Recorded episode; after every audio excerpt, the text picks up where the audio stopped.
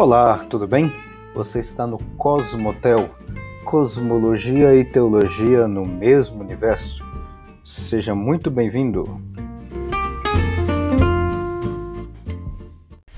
Olá, tudo bem? Meu nome é Alexandre e hoje a gente vai continuar a nossa conversa. Agora a gente adentrou no capítulo 2 de Gênesis, a gente acabou adentrando dentro do, de um jardim e que é conhecido Jardim do Éden, ou seja, o nome do jardim não é Éden, tá? Isso aí é um, é um, é negócio que eu sempre, sempre vi o pessoal falando e eu, eu não sei se, vamos dizer assim, de forma automática ou de forma consciente, tá? Ah, não é que existia um, um jardim chamado Jardim do Éden, tá? Esse é o nome do jardim, não. Existia uma região, Éden, e nessa região tinha um jardim, tá? Então, é, eu não sei se as pessoas falavam isso já intencionalmente ou não, mas eu já vou deixar isso já de uma forma mais, mais explícita, tá? Então, a, no episódio anterior, a gente acabou falando um pouquinho sobre uma descrição, uma descrição meio que quase que geográfica do que, que é o Jardim do Éden, tá? E, resumindo a história, uh, não temos Jardim do Éden hoje, não temos nenhuma evidência de que existiu algo do tipo ou parecido como o Jardim do Éden, hoje ou no passado ou em qualquer época, não temos nenhuma evidência. E, e por último, eu falei que o Jardim do Éden ele não é. Você entender o Jardim do Éden como algo real ou não real, no sentido histórico, no sentido de um local geográfico, não, realmente existiu um local geográfico chamado é, Jardim do Éden, exatamente como está no texto bíblico. Ele existiu. Se ele existiu ou não existiu, não faz diferença para a gente poder entender o restante do texto, tá? E esse é o ponto principal, a gente entender o texto bíblico, tá? E no episódio de hoje eu quero justamente falar dessa questão desse imaginário, como a gente está trabalhando aqui dentro do texto, praticamente em todo o capítulo 1 e no capítulo 2 de Gênesis, essa questão de imaginário, imaginário no bom sentido, tá? Não é de invenção ou, ou coisa tirada da cabeça, não. Porque você já conhece já os outros episódios que a gente já trabalhou, então você já sabe que quando a gente fala de mito, coisas míticas, imaginário, coisa simbólica, não é invenção e tudo mais, não. Não tem absolutamente nada a ver com isso, tá? Então, e hoje vai ser justamente um, uma coisa um pouquinho mais é, imaginária, ou simbólica, talvez seja um, um pouco mais correto. Antes de da gente fazer essa questão arquetípica, e eu vou explicar, não se preocupe que eu vou explicar todos os sistemas, tá? Uh, essa questão arquetípica do Jardim do Éden. Antes disso, eu quero trabalhar contigo a ideia de templo, templo dentro da região ali do Antigo Oriente Próximo. A gente já trabalhou isso em algum, algum outro episódio para trás, Tá? Não especificamente a questão do templo, mas a questão do Antigo Oriente Próximo. O que é Antigo Oriente Próximo? Só para a gente revisar. Antigo Oriente Próximo são todos aqueles povos que estão uh, ao redor. Acaba envolvendo Israel também, tá? mas eu faço essa separação apenas por uma questão didática. Tá? Então, Antigo Oriente Próximo são todos os povos que estão ao redor de Israel, ali na época que o texto, que é o que a gente está analisando, o texto de Gênesis, foi escrito. Tá? Então, você pega ali os sumérios, babilônicos, assírios, os cananeus, no plural mesmo, ou seja, são vários cananeus, uh, egípcios e outros povos que estão ao redor de Israel, tá? Então tudo isso é o que nós chamamos de AOP, ou Antigo Oriente Próximo, tá? E todos eles tinham uma concepção uh, uh, a gente viu isso no, no, no, no episódio, na, na série anterior, que a criação, a criação, toda a criação, ela tinha um objetivo, é, de uma forma geral, que é como se, comparado com esses povos, é como se Deus estivesse criando uma, uma espécie de, de, de templo para ele poder morar e ter relação com o ser humano. Resumindo bastante a ideia, a, a situação é mais ou menos o seguinte. Uh, quando o ser humano, de uma forma geral, tá? De uma forma geral, quer ter um contato com a divindade, com seus deuses e tudo mais, o que que o, o que que o ser humano de uma forma geral faz, tá? De uma forma geral, o ser humano faz para ter contato com a divindade, tudo e, e, e relação com essa divindade, ele vai ao templo, Tá. Inclusive até hoje. Hoje não, não, não está tão desse jeito por causa da questão. É, no momento que eu estou gravando esse podcast, a gente está no meio de uma pandemia ainda, então não, tá, não, não está sendo tão é, é fácil assim.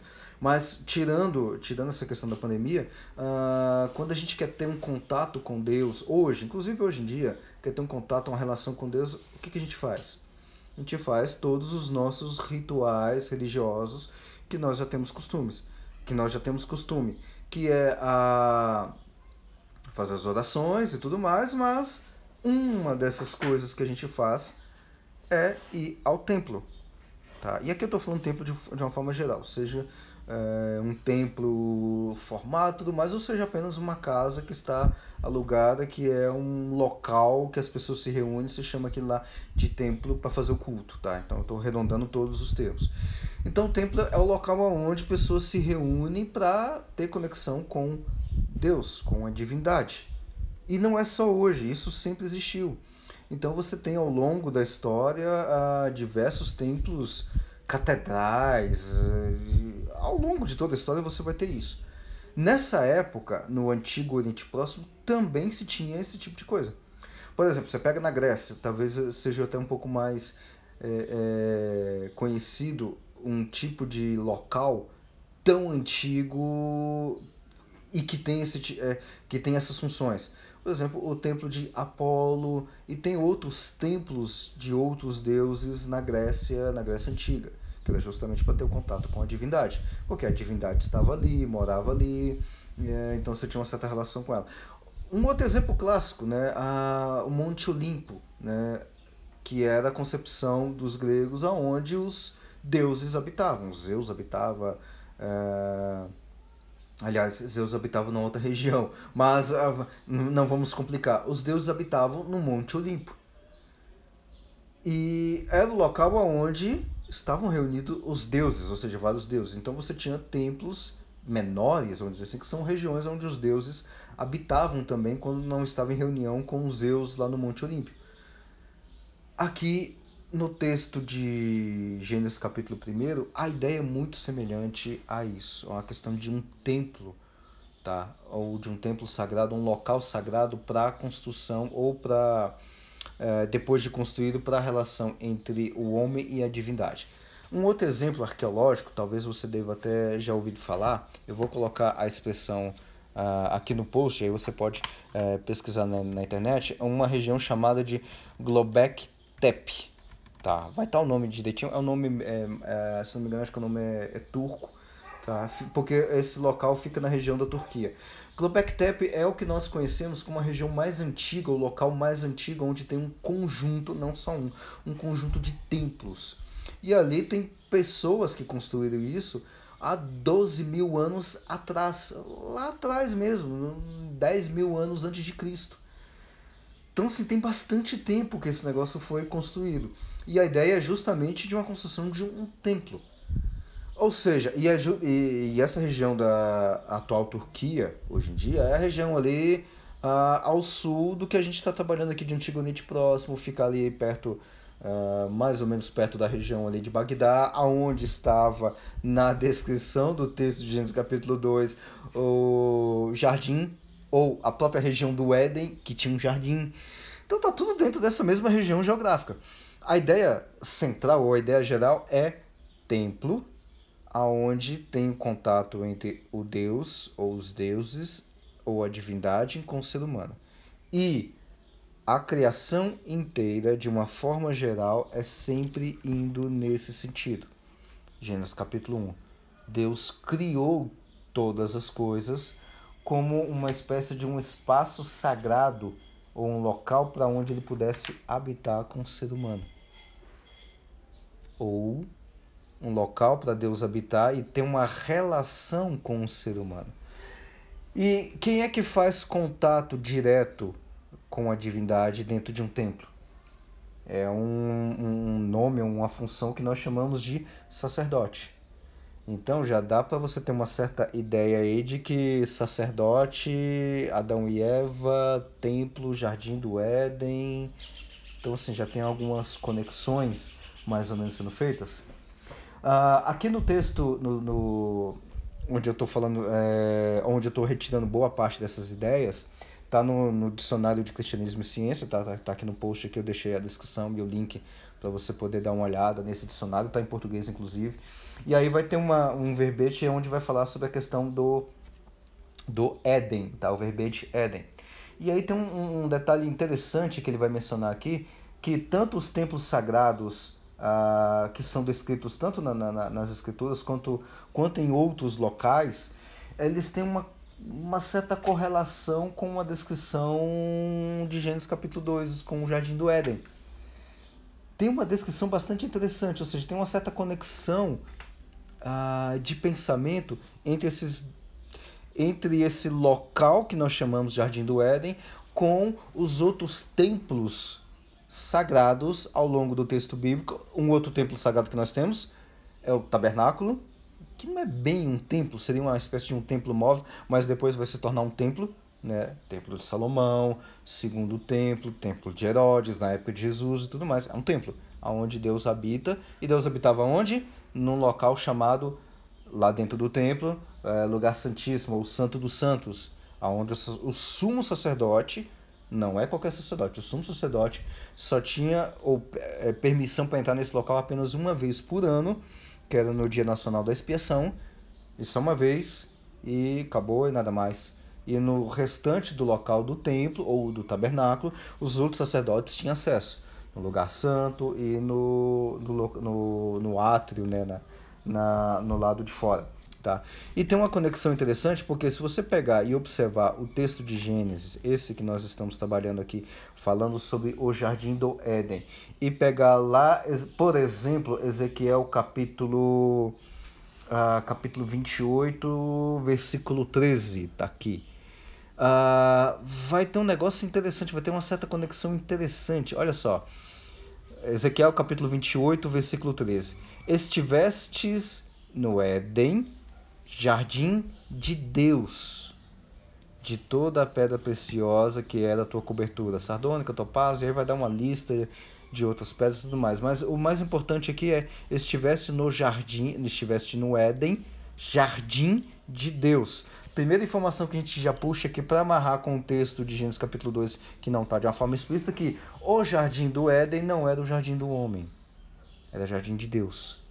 E aqui está explicitamente dizendo que era jardim de Deus. Aí você pega uma outra passagem, por exemplo, em Isaías, deixa eu pegar ela aqui, Isaías capítulo 51, versículo 3.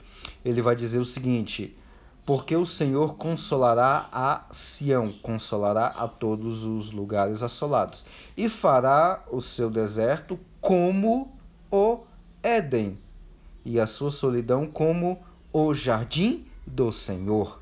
Gozo e alegria se achará nela, ação de graça e voz de melodia. Aqui tem um contexto, é, um contexto profético, é, é uma outra história, mas veja só a ideia aqui, de uma forma geral, que Deus vai fazer com a, a, a destruição de Israel e tudo mais, ou seja, do deserto, como, o, como a região do Éden. E a sua solidão como uma coisa agradável, como uma coisa de alegria, como é o jardim do Senhor. Qual era o jardim que tinha na região do Éden? É o que nós chamamos de jardim do Éden. Literalmente isso, o jardim do Éden, que é o que está no capítulo 2 de Gênesis. Tá? Bom, vamos é, por enquanto fechar aqui. No próximo episódio eu vou continuar com essa ideia de espaço sagrado, de templo e tudo mais, e num outro caminho, mas resumindo a ideia é o seguinte: contato do homem para com o seu Deus, ou com os deuses, ou com a divindade, é feito através de um templo, de um local sagrado. Isso na ideia de todas as religiões ou culturas do Antigo Oriente Próximo. Tá? A segunda ideia, que a gente já trabalhou isso de forma até mais detalhada, Deus cria todas as coisas, faz a criação toda, como uma ideia ou como algo, ou um espaço sagrado e coloca o homem justamente para ter essa relação com o ser humano. Porque essa é a ideia, de uma forma geral, que vai se ter de entendimento de local sagrado, espaço sagrado, de templo, de relação de Deus para com o homem. Tá?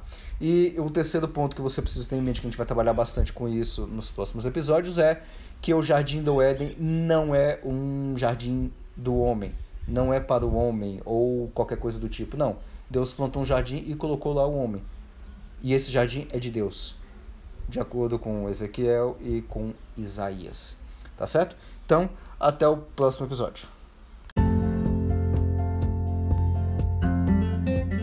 Muito obrigado por acompanhar até aqui e te aguardo no próximo episódio.